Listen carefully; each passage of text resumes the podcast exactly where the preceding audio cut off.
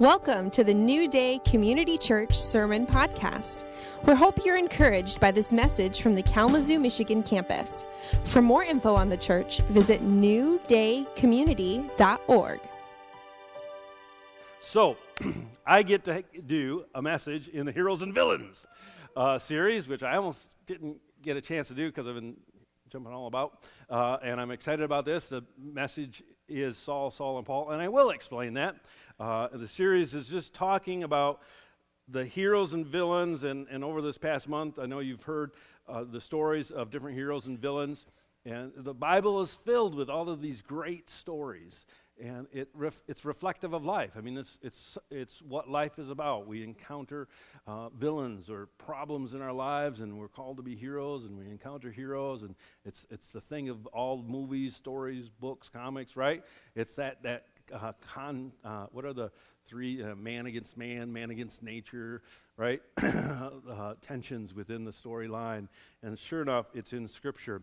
And today I want to look at two heroes and two villains. So I'm going to squeeze a lot in in 25 minutes.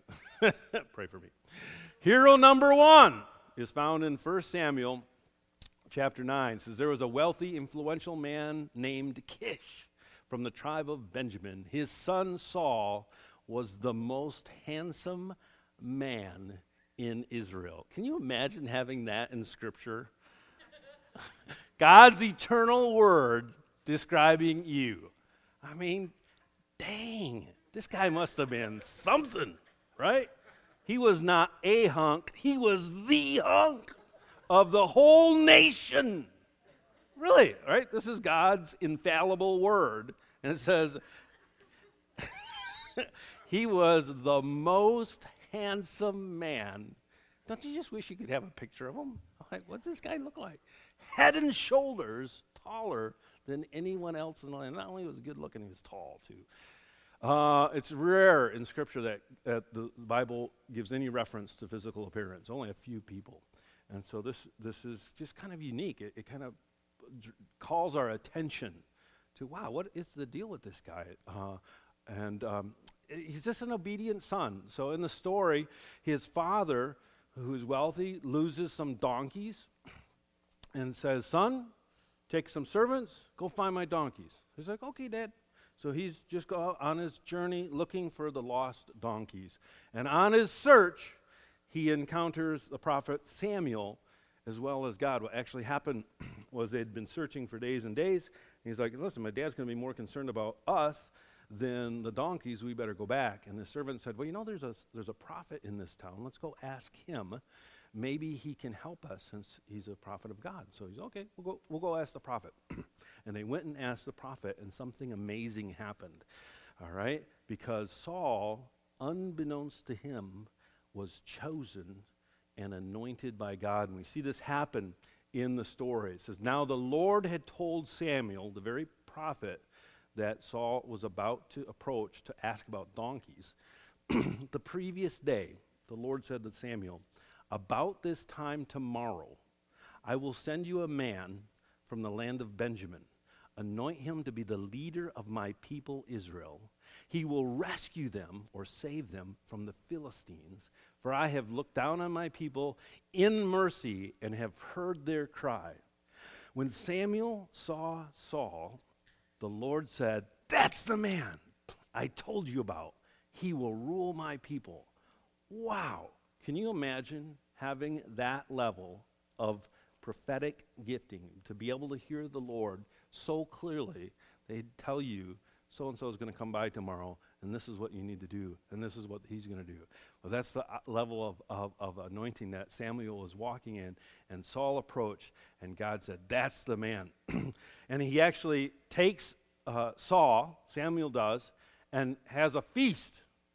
And Saul, you know, is just a young guy. He's like, "What's going on here?" And he gives him extra portions, and he introduces him to the whole the, the rulers of the city. And then he actually Samuel anoints Saul right there and then as king, and prophesies this elaborate prophecy over him about what was going to happen. And you can read all about. it. I can't read the whole chapter, but you can. It's all in the book, and I encourage you to do it so because it's quite amazing. So here's this young man good looking guy, just doing about, going about his father's business, and he gets selected by God and then called by the prophet and anointed as king. And wow, um, he's radically transformed uh, by this encounter with God.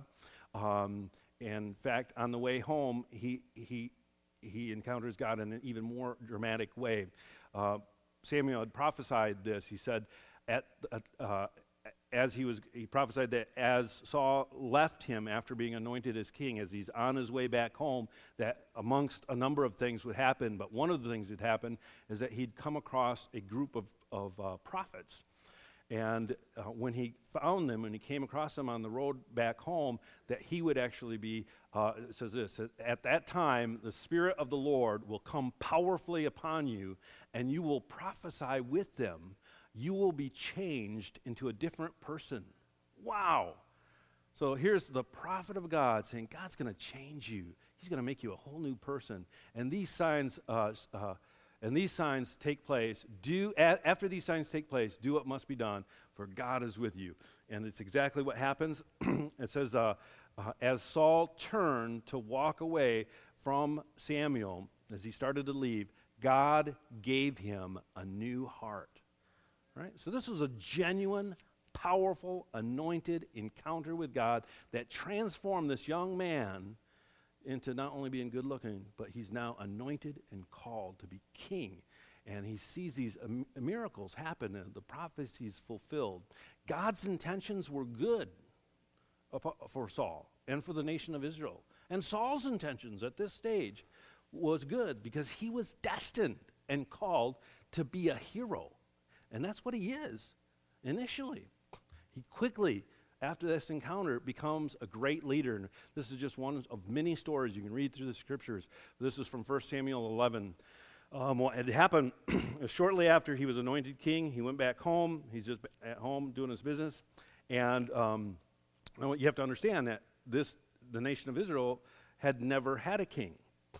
Previously, they'd been ruled by what was called judges, prophets, or men and a couple of women uh, were raised up by God to deliver or, or intervene on a national level uh, when certain things would happen, uh, enemies attacked. There would be certain people that would rise up, lead uh, the people of Israel, and uh, defeat an enemy, and then they just kind of fade back out of the limelight. So they'd never had a king. so this was the very first king. So it was a major shift in the storyline of uh, Scripture and a major shift in the whole economy and society of the nation of Israel. And it's actually part of the process of preparing uh, uh, for receiving the King of Kings, which is, of course, Jesus. So this was a major deal in the Old Testament history that Saul, being the first king, he gets anointed, he goes home, and then something happens. Some enemies attack and uh, hold siege a city. And Saul hears about it. There's a verse that says, The Holy Spirit came upon him, and he became very angry because of what the enemy was doing to the people of God. And that motivated him to send out a message to all the men of Israel to gather together to rescue this, this city. And so Saul mobilized them at this place called Bezek or whatever, I don't know. and he found that uh, when he, uh, he found that there were 300,000 men from Israel and 30,000 men from Judah. So his message that sent out actually rallied 330,000. That's a pretty good turnout, right? and Saul went to the messengers. Saul uh, sent the messengers back to Jabesh Gilead. Jabesh Gilead was the city that was being besieged by the uh, uh, Ammonites and he said, We will rescue you by noontime tomorrow. So this is an ancient city. They had been they're hiding inside their city walls. Outside the walls are all the enemy uh, ready to attack, just waiting until uh, the city runs out of food and water, and there's an opening, and they rush in. But they get a message. That somebody sneaks into the message says, "Hey, there's going to be a rescue tomorrow uh, about noon, in noontime tomorrow." And so there was great joy throughout the town when that message arrived. And the men of Jabesh then told their enemies. So they sent out a message to the enemies surrounding the city saying, basically, it sounded like they were going to give up. Tomorrow we will come out to you and you can do whatever you wish. right? And so the enemy's like, okay, we're gonna we're gonna win this tomorrow. So they're kind of relaxed, right?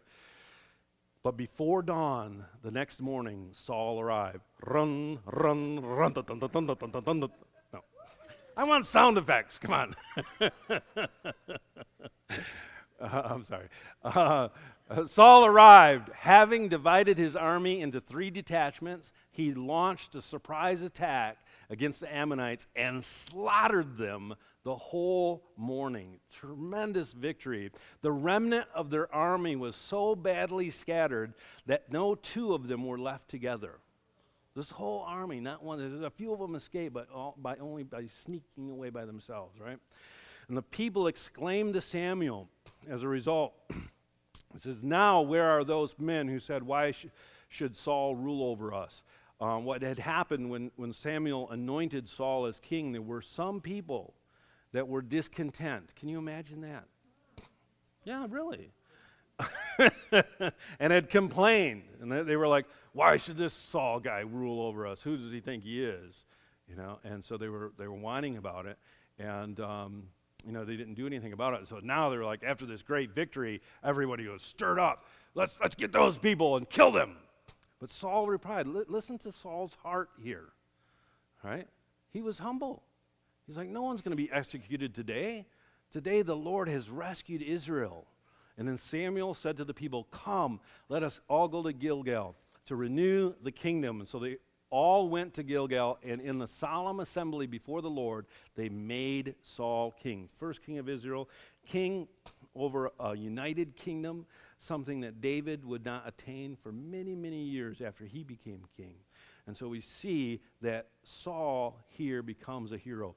Uh, he offered uh, peace offerings to the Lord, and Saul and all Israel's uh, all Israelites were filled with joy. And so Saul was a great hero. He goes on and uh, leads many, many successful military campaigns and has many, many victories. He really, really, really was a hero. A lot of times we think of Old Testament Saul and we only think of the bad part, but he started out a hero. He's the first hero, but he's also the first villain. All right? Villain number one is King Saul. After being king and having success for quite a few years, he began to break down rather slowly, gradually. Uh, one of the stories that we have is found in chapter 13, where we find him fearful and impatient. What uh, the situation was that uh, he was up against another battle. Now, he'd been battling for years and, and winning most of them all. But for some reason, this was a significant battle, and his, uh, the people of Israel were very scared of this enemy. They were trembling with fear. And Samuel had told Saul, Go to this particular place, and I will be there in seven days, and I will do the sacrifice, and then you'll fight the enemy and you'll win. And so Saul was waiting and waiting and waiting. It was the seventh day, and Samuel wasn't here, and, and he sees the fear in the people, and what's, what he sees is his authority being threatened because some people are actually leaving. They're getting, they're booking it because they don't have confidence in him anymore. And he becomes afraid. And he's impatient because this prophet guy is not here yet. And so he does the stupid thing. He's, I'm just going to do it myself. And that was really bad because he, it was, it was unlawful. It was against God's command for Samuel I'm sorry, for Saul to offer sacrifices to God. Only the priests, only the prophets can do that. But Saul, being impatient and being afraid, takes it into his own hands and offers the sacrifices. Just as he's doing it, Samuel shows up on time, just at the end of the day, and sees what's going on and goes, How foolish! Ah, Saul, how foolish! You have uh, not kept the command of the Lord your God had given you. Had you kept it, the Lord would have established your kingdom over Israel forever. And so, this is a, one of the first examples we see where Saul uh, uh, reacted out of fear, reacted out of impatience, and because of that, he violated God's word and positioned himself in disobedience. But then he gets even more um, flagrant in his disobedience, he was commanded in another battle to completely destroy the Amalekites who had attacked Israel, to go into the city and kill everyone, kill all the animals, kill all the people, especially the king. But uh, what happened was, and we read in uh, Samuel 50, 1 Samuel 15, Saul and his men spared Agag's life, the king of uh, the Amalekites, and kept the best of the sheep and goats, the cattle, the fat calves, and the lambs. Everything, in fact, that appealed to him. Hmm. Go destroy everything. They're going through and they're like, hey, wait, wait, wait, a minute. that's a pretty nice looking calf. Put that over there. Wait, wait, wait, wait, that lamb, we're going to keep that one, right? and so they're going through, instead of obeying God's word, they're like, I think we're going to overrule that and we're going to do it this way. And they kept all the good stuff. They destroyed only what was worthless and what was of poor quality. And the Lord said to Samuel, in response to this disobedience, God spoke to Samuel and said, I am sorry that I ever made Saul king. Oh, God is disappointed. God's, God's sorry. For he has not been loyal to me. So, this is where we see the heart of Saul. And the reason why he became a villain is because he lacked loyalty to God and he has refused. It didn't, he didn't misunderstand. He refused to obey my commands. Samuel was so deeply moved when he heard this that he cried out to the Lord all night. And actually, Sam, Samuel mourned for Saul because he really had his hopes in Saul and he loved Saul. Uh, but when Samuel went to confront Saul, Saul actually tries to put the blame on the people. And so we see even more of a deterioration of Saul's character. uh, he then, the last uh, picture that we're going to look at real quickly is, is when he became envious and jealous of, of David. What happened was, uh, as king, David comes onto the scene and he, you know, he, he, kills Goliath, and he gets a reputation of being a, quite a good fighter, and he takes on more and more responsibility. He eventually becomes a commander in the army. And so David, uh, rather Saul, uh, leads the army out along with David and other uh, uh, soldiers to, to fight a battle. And when they came back, they actually won. They won the battle. When they came back, the whole city was celebrating, and especially the young women were out uh, singing and dancing because they, uh, the army had been victorious. And this is what they sang. This is they sang and danced for joy. Everybody was happy uh, with tambourines and cymbals. Uh, they were charismatics.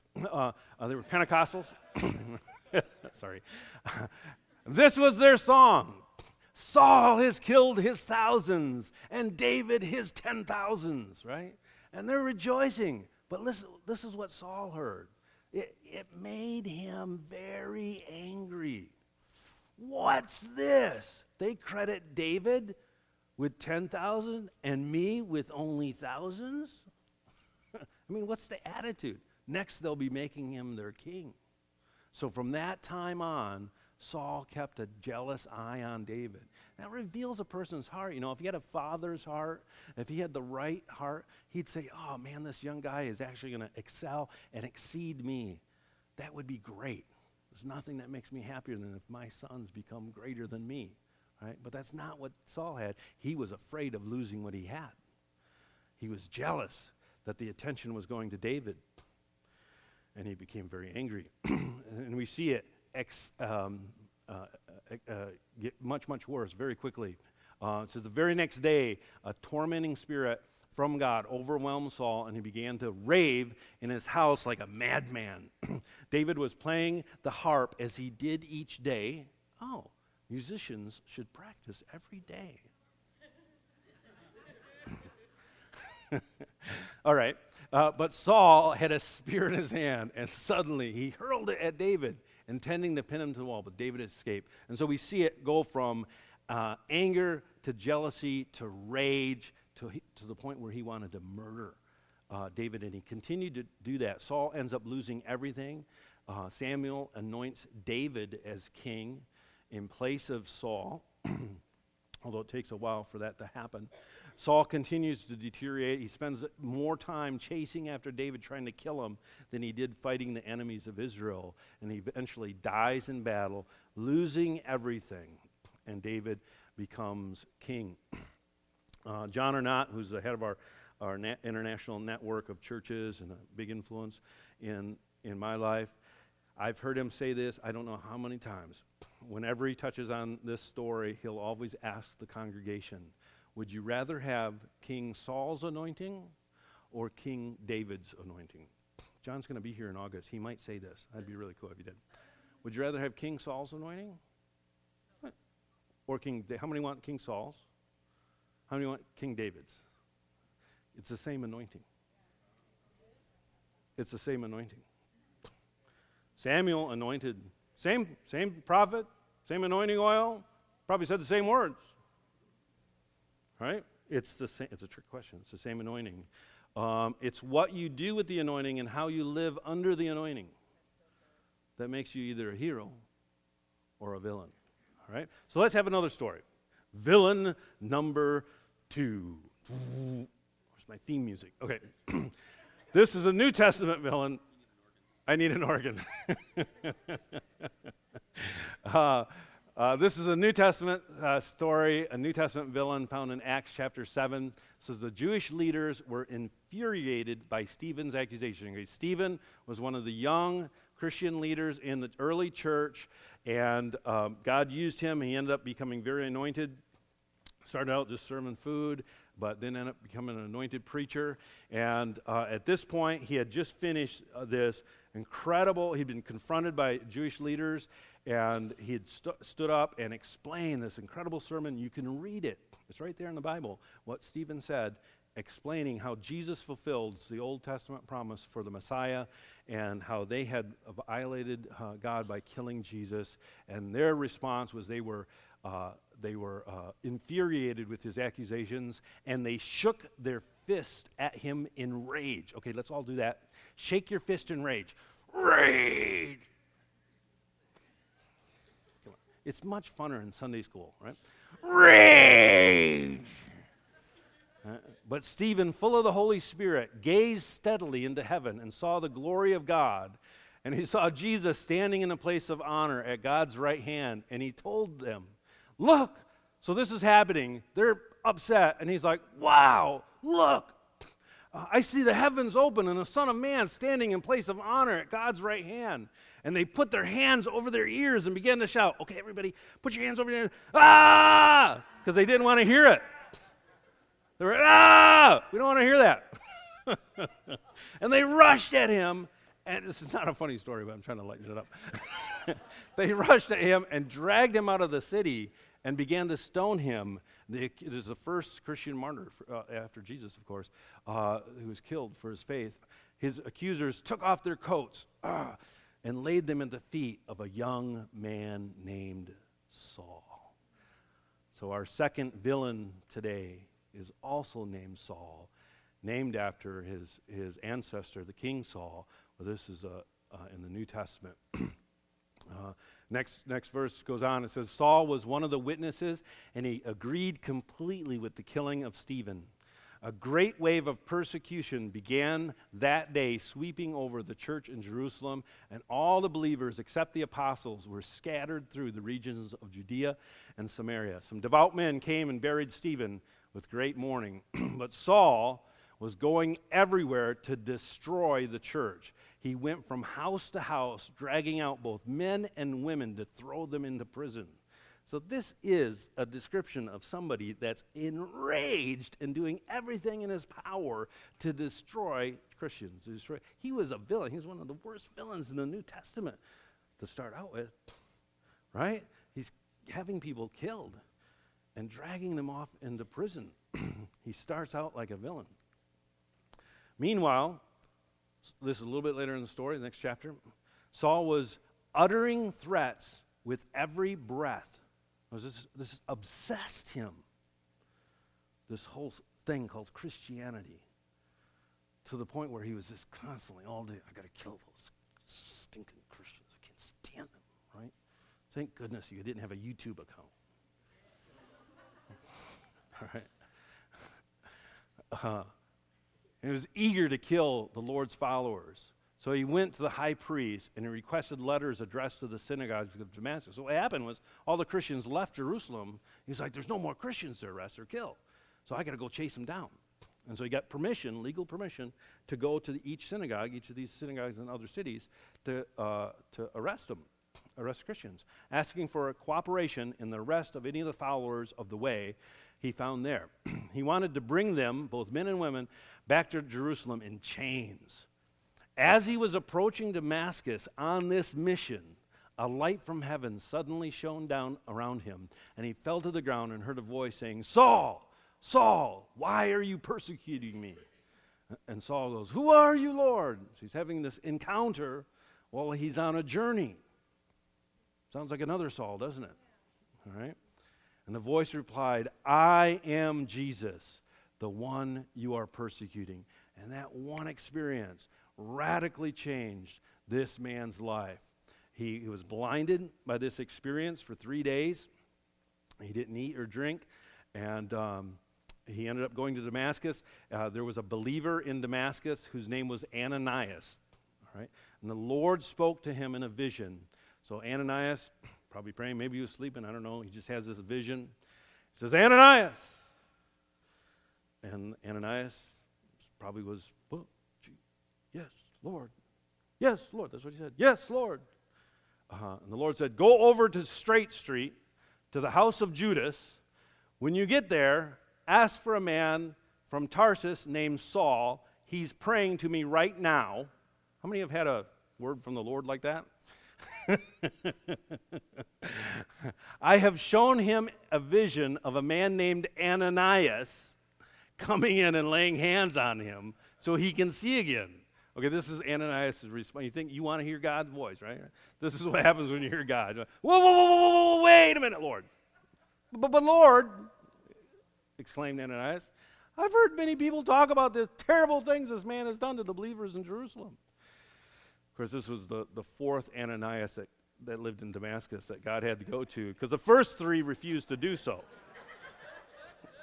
and he'd already told Saul that a guy named Ananias. So that was a Ken Norberg joke. I have to give credit. All right.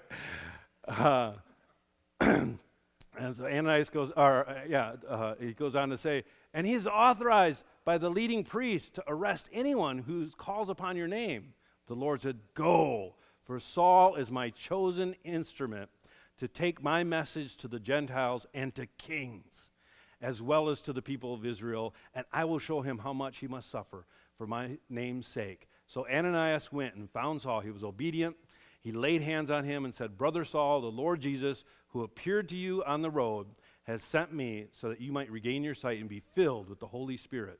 Instantly, something like scales fell from his eyes he regained his sight and he got up and was baptized.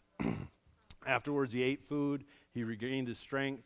Uh, Saul stayed with the believers, but immediately he began preaching about Jesus in the synagogues, uh, saying, Indeed, he, Jesus, he is indeed the Son of God. All who heard were amazed. Isn't this the same man who caused such devastation among Jesus' followers in Jerusalem? They asked. And didn't he come here to arrest them and take them in chains to the leading priests. Saul's preaching, the Bible says, became more and more powerful, and the Jews in Damascus couldn't refute the proofs that Jesus was indeed the Messiah. So we see Paul become a hero of the faith. In fact, he wrote nearly half of the New Testament. He brought the message of the gospel to the Gentiles. Uh, he planted churches. In fact, pretty much everything that we think of as church. Um, was, was put into motion by God through his servant Saul, who'd gotten redeemed, that we normally call Paul. Uh, the name didn't change until, gradual, until gradually later that he had been so transformed as you read through Acts, they stopped referring to him as Saul and start calling him Paul, which is a variant uh, pronunciation of the same name, like Juan or John. And so he was so transformed, he started out a villain, but he became a hero. So, in my message today, we've had two stories, two villains, two heroes, but only two people. Because the truth is, heroes can become villains. and villains can become heroes. All right? Uh, both, in all these stories, they were touched by the same Spirit and really had the same anointing. Right? But it's how they responded that made them a hero or a villain. It's how they responded to the challenges of their life uh, under that anointing that made them a hero or a villain. Um, and the question to you is which one will you become? All right? Same Holy Spirit that touched King Saul filled King David, led Samuel, right? Inspired the Psalms. Same Holy Spirit uh, that changed Saul in the New Testament, the villain, into Paul, the hero. Same Holy Spirit here today.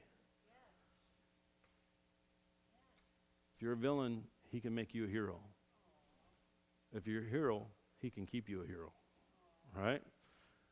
Which will you become? How will you respond to the touch of God in your life? How will you respond to the episodes of life that cause fear or impatience or threats? You see, Paul, if you go through the story, he was threatened, shipwrecked, beaten, right? All of the same things.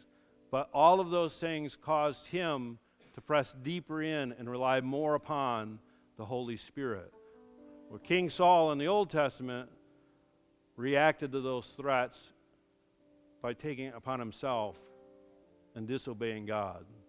Jesus Christ died on the cross to bear the guilt of all sin your sin, my sin, right? And to break the power of that sin, to break the power uh, in us that wants to disobey the commands of God or to be disloyal. We don't have the power in and of ourselves, but Christ came, died on the cross, so that we could receive the Holy Spirit and that through uh, His ministry in us, we could have the strength to become heroes. I believe you're called to be a hero. All right? Say, I'm called to be a hero. I'm not going to be a villain. All right? So you need to choose that because you have the same anointing available. And there's some sphere of life, and maybe your family, your kids, and maybe in your workplace, and maybe in a ministry, and maybe in a Sunday school. Everyone has a sphere of influence. And in that sphere of influence, you are called to be the hero. Why? Because you have available to you the same thing that every hero in this book had, which is the person of the Holy Spirit, God Himself, empowering and enabling you. But you have to respond to that. You have to be loyal. You have to be willing to die to yourself so that He can live through you. Let me close in prayer. Father, I pray that you'd give each person within the sound of my voice the vision and the encouragement, and that they would hear the call that they're called to be a hero. Lord, that they would see themselves uh, according to how you see them, and that they would be responsible, they would live out their life, Father, faithful to the end. Father, and I pray that, you know, when the villainous thoughts come up, uh, treasonous thoughts, disloyal thoughts or temptations, or even acts of disloyalty. Lord, that you are faithful and just when we come to you to forgive us and to cleanse us of all unrighteousness. And all it takes is to turn again to look at you, and we can be free. Father, I pray that each person here would be empowered to be the hero you've called them to be. In Jesus' name. Amen.